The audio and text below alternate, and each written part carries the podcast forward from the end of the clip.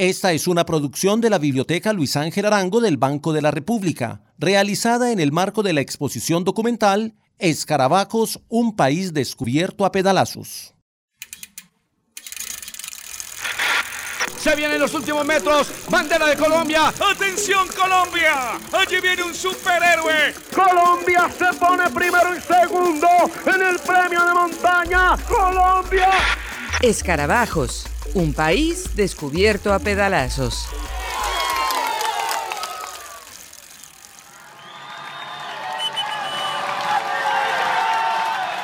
Si el mundo fuera un lugar justo, Fabio Parra ocuparía un lugar único en la historia como el primer ciclista latinoamericano ganador del Tour de Francia.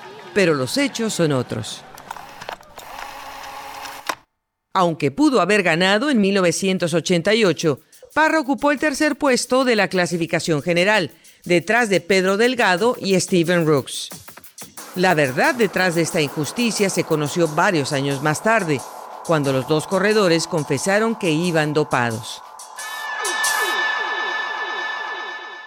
En Colombia, sin embargo, este logro fue celebrado como un hito deportivo. Por primera vez uno de los nuestros subía al podio de la mayor carrera mundial. Sé que tiene que ir al podio rápidamente, Fabio. Toda la gente de Colombia, sus padres le escuchan también, su familia, sus hijos y toda Colombia lo aplaude, lo felicita y le reconoce lo que usted ha hecho con ese brillantísimo tercer puesto en la Vuelta a Francia, Fabio. Bueno, sí, un saludo muy cariñoso a todo el pueblo colombiano.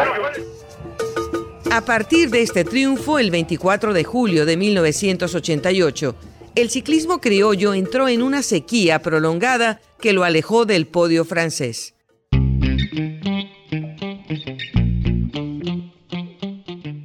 La década de los 90 y la primera del nuevo siglo sirvieron para conseguir victorias de etapa y premios de montaña, pero los puestos más altos de la clasificación general permanecieron vedados para los escarabajos.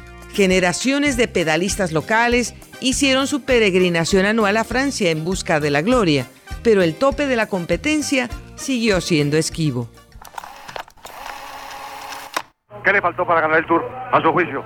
Bueno, es una pregunta bastante difícil por ahora, pues se hizo lo mejor posible y yo creo que ese tercer lugar es bastante bueno ya que el primo colombiano es muy joven. Pero la juventud no implicaba mayor desventaja. Parra disputó aquel tour como jefe de filas, recién contratado por el equipo español Kelme. En las primeras etapas sufrió una caída, pero logró continuar sin perder tiempo. En la etapa 11, con llegada a la población de Morcín, Parra atacó en las alturas y coronó el Col du Galibier en solitario, hasta ganar la etapa por delante de leyendas como Laurent Fiñón, Sean Kelly y Miguel Indurain. Parecía que los ascensos no lo agotaban, porque al día siguiente, rumbo al mítico d'Huez, el colombiano volvió a atacar. Subía a buen ritmo, con ganas de llevarse otra etapa, cuando la estrechez de la vía embotelló varias motos de la organización y el envión de Parra terminó frenado. Parecía un presagio del final agridulce que vendría.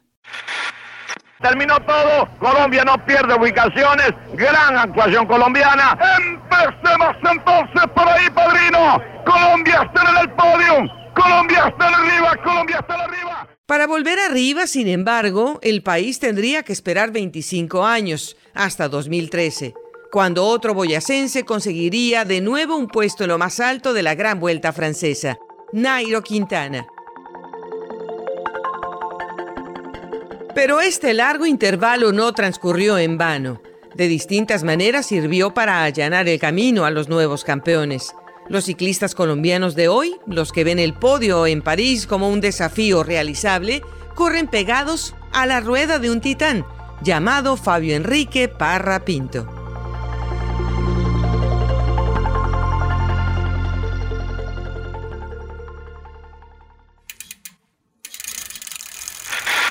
Se vienen los últimos metros. Bandera de Colombia. ¡Atención, Colombia! Allí viene un superhéroe. Colombia se pone primero y segundo en el premio de montaña. ¡Colombia!